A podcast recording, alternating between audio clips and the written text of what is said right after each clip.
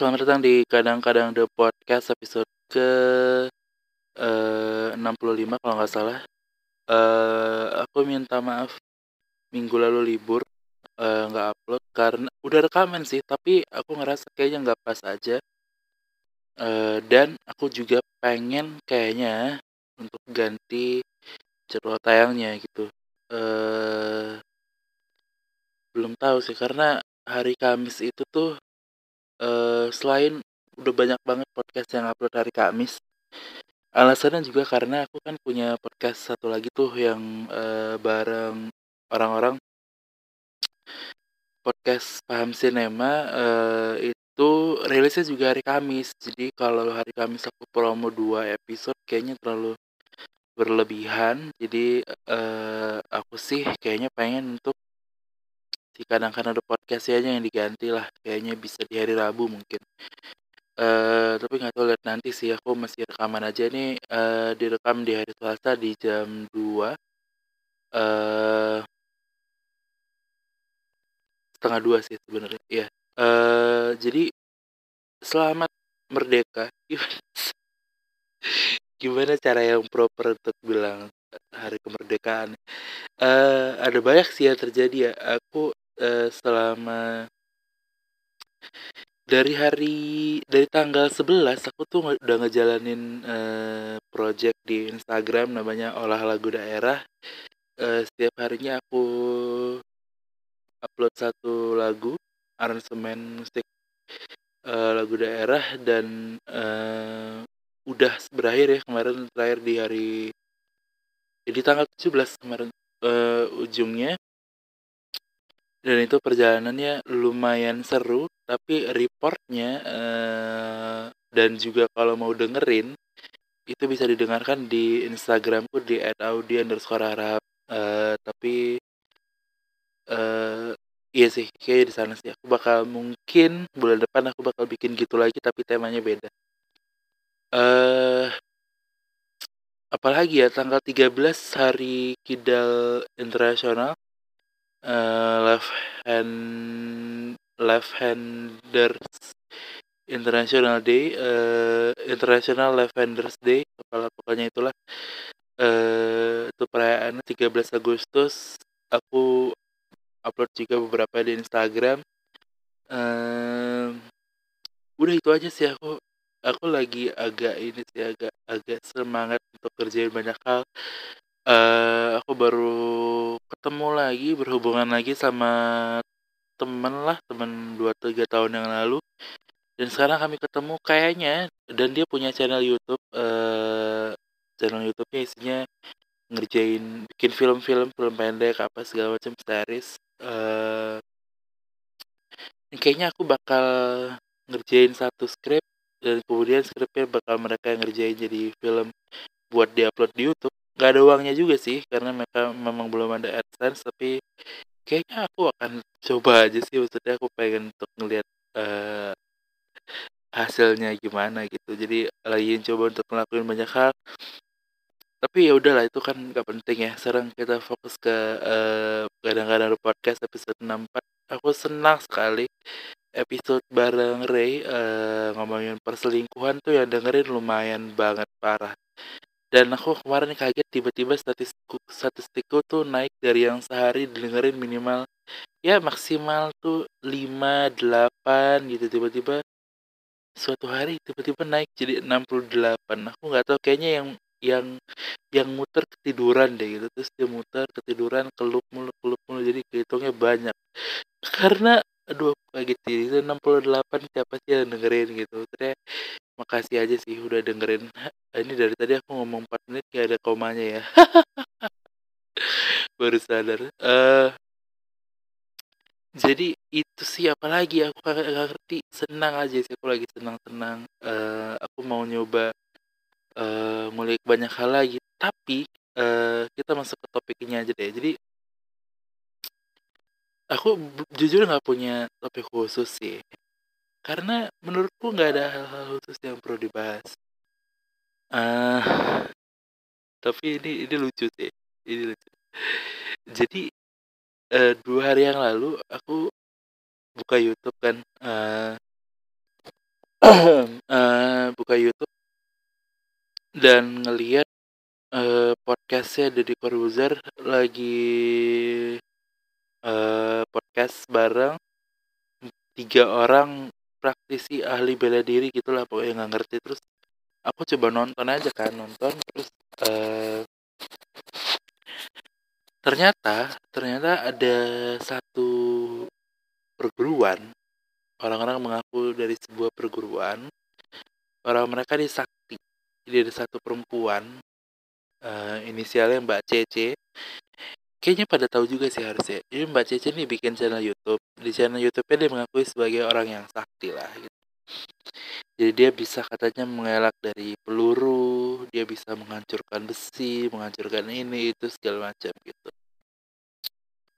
Uh, terus ya ya udah. Jadi si dari Corbuzier dan teman-temannya yang praktisi bela diri ini uh, speak up bahwa itu nggak benar itu bohongan dan itu adalah settingan apa segala macam editing dan segala macam. Uh, terus ya aku juga nonton video pembuktiannya di mana mereka datang bahwa itu editing apa segala macam aku nonton. Tapi uh, yang aku kaget ternyata uh, komen-komennya tuh justru banyak yang ngebela si Mbak Cece baik di Facebook di YouTube itu tuh ternyata banyak fansnya Oke, kita stop sampai situ dulu. Banyak fans ya. Uh, banyak yang membela Mbak Cece kayak ngapain sih?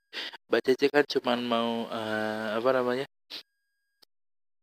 membagi ilmu apalah segala macam banyak fans ya ini lucu banget ya aku aku aku semalam pas menyadari ini lucu banget pertama kalau ini beneran fans murni karena nonton dan suka aduh. Jadi kan sebetulnya kan ada kemungkinan ini tuh buatannya tadi kayak dia menggerakkan buzzer gitu. Mungkin ada kemungkinan itu. Tapi bayangin kalau beneran ada yang ngefans sama orang yang videonya ngedit ngaku sakti ngasal nggak punya nggak punya dasar logika bayangin kalau beneran ada orang yang fans itu terus ngapain aku ada di podcast gitu kayak aduh bisa ngefans ini aja nggak? Gitu betulnya apa kayak dengerin aja deh gitu. Aku punya sesuatu yang lebih normal aku aku bisa bercanda tawa santai. Karena motivasi motivasi dikit bisa lah tapi maksudnya kenapa sih orang Mbak Cece fansnya ada tapi banyak orang kayak bikin konten bagus tapi nggak punya fans nggak punya pendengar nggak punya nggak punya penonton ya gitu. Jadi jadi berasa sedih aku tuh pas pikirin aja orang-orang kenapa semangat banget buat bela Mbak Cece sementara ada kreator-kreator yang kesepian yang yang nggak pernah dipuji karyanya yang bingung dia sebenarnya udah ngelakuin hal benar atau enggak karyanya udah bagus atau belum. Dan ada Mbak Cece yang kayak ah kayak kita panggil editing yang editor yang oke okay, selesai dan banyak fans kayak gitu aku gak ngerti. Sampai kayak aduh kenapa sih ini gitu? Maksudnya kasihan kreator-kreator itu kasihan kreator kecil itu fansnya sama mereka aja lah. Ngapain sih sudah orang-orang yang gitu-gitu dikasih kesempatan untuk dijadiin uh, apa namanya panutan aneh banget. Aku soal sampai nangis sedih sedih. Maksudnya kayak pas baca komentar di Facebook kayak Mbak Cece kan baik ya dapat sedih gitu kreator-kreator. Ya tapi itulah satu uh, topik kita kali ini. Aku agak kaget di kemarin. Nah uh, topik keduanya adalah aku kemarin baru nonton NKCTHI ya agak random memang. Jadi uh, harusnya ini tuh dibahas di podcast uh, paham sinema harusnya aku review di situ. Tapi karena minggu ini kami nggak take uh, jadi nggak recording. Uh, jadi aku bahas di sini aja deh. Aku tuh baru aku sekarang tuh jadi merasa kayak oke okay, udah saatnya aku pakai filter NKCTHI di Instagram ini saatnya gitu. Maksudnya selama ini aku tuh kayak apa sih orang-orang?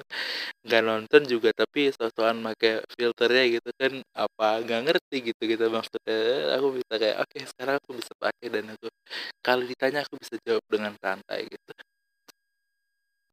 Jadi eh, si NKCTHI ini problematik ya para aku pas nonton awal apaan sih? gitu eh eh aku punya satu kalimat yang menurutku menyimpulkan NCT, NKCTHI dengan baik.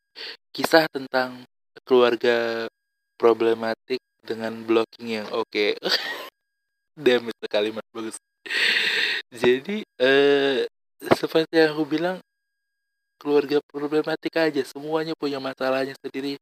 Aku nggak aku kaget sekali ketika tahu di akhir mereka punya saudara yang ternyata meninggal apalah segala macam masalah banget. Maksudnya aku aku baru mau ngerasain jadi awan.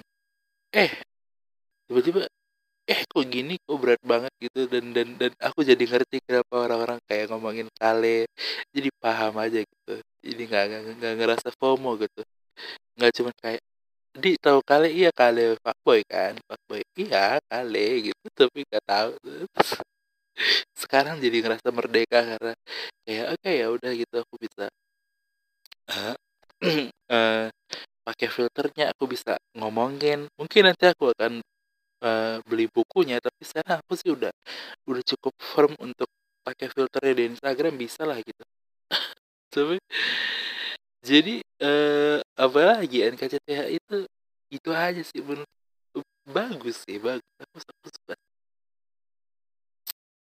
NKCTHI bagus sih. Terus apa lagi yang nggak ngerti. Bagus aja sih. Problematik parah gitu. Nah eh, tadi kan kalimatku adalah keluarga kisah tentang keluarga problematik yang dengan blocking yang oke okay gitu. Karena aduh ada ba paling tidak ada tiga blocking yang menurutku aku kayak aku sadar itu bagus gitu.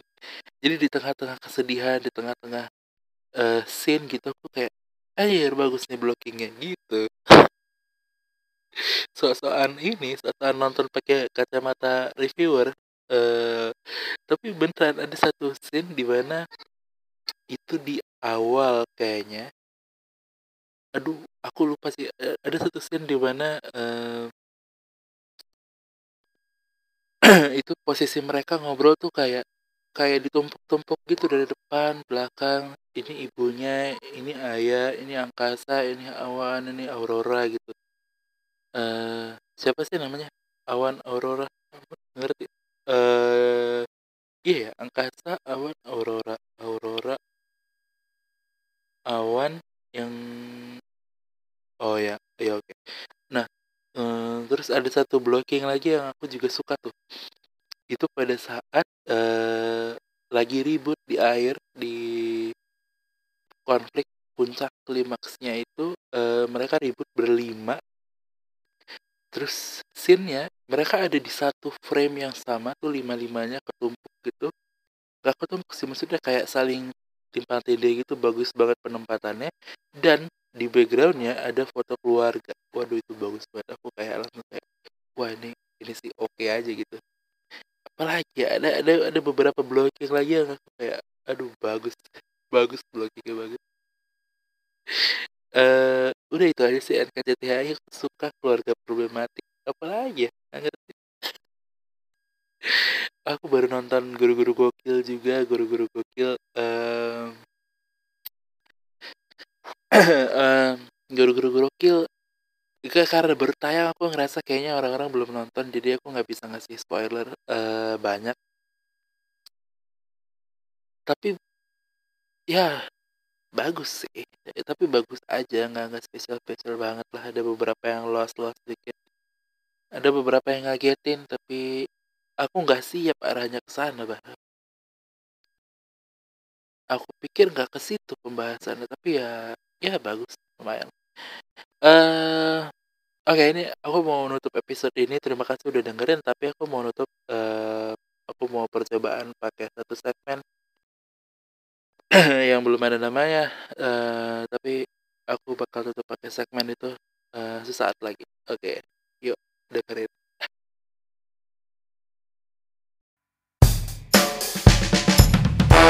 Uh,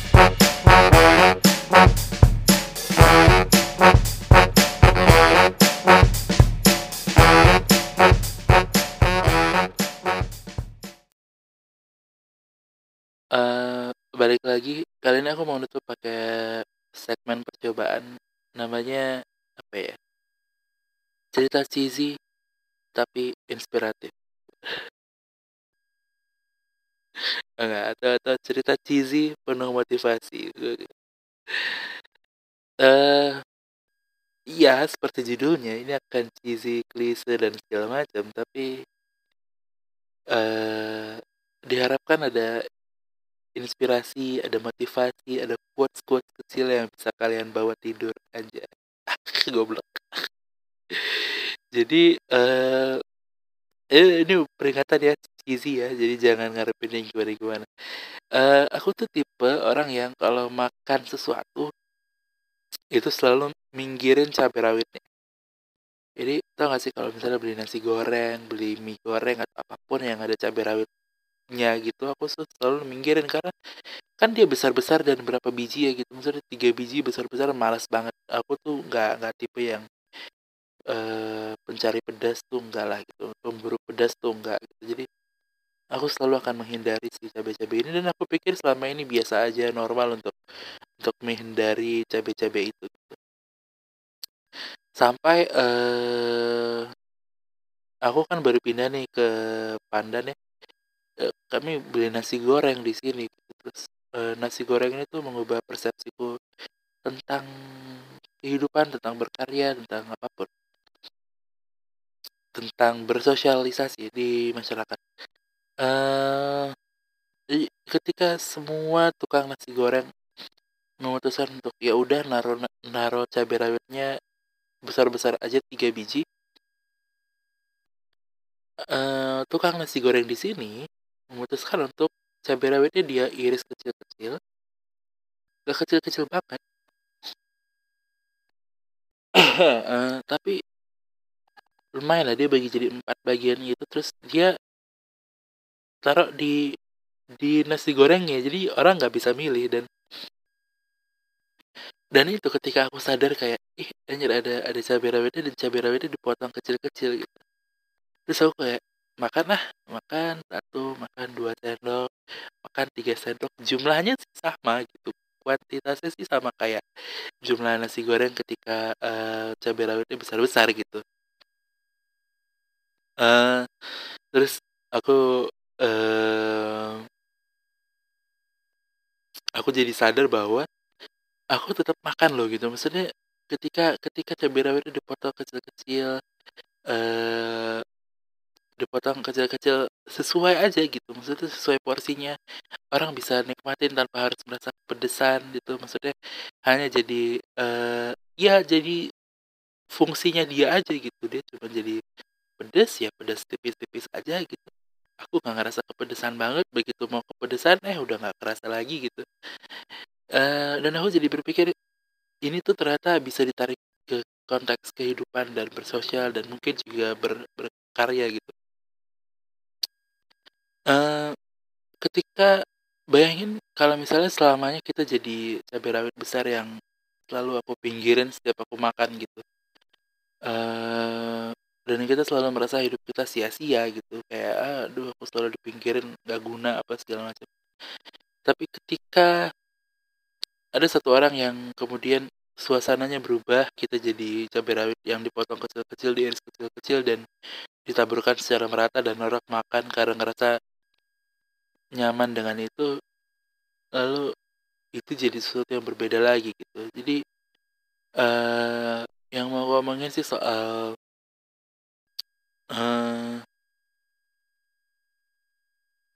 yang mau aku omongin sih sebenarnya soal gimana cara kita menempatkan diri kita di di masyarakat, di karya kita, di pendengar kita, di di di di mana pun gitu. Uh, jangan-jangan selama ini kita tuh ngerasa gak diterima karena kitanya nggak nggak melakukan hal yang oke okay untuk kita diterima di masyarakat. Jangan-jangan jangan-jangan kitanya yang mesti berubah bentuk. Cabai-cabai juga, cuman berubah bentuk jadi lebih kecil. Dan jumlahnya juga sama gitu tapi tapi jadi bisa jauh lebih diterima. Jangan-jangan ya kayaknya sih gitu. Udah sampai jumpa di episode selanjutnya. Uh, dengerin terus kadang-kadang podcast. Dadah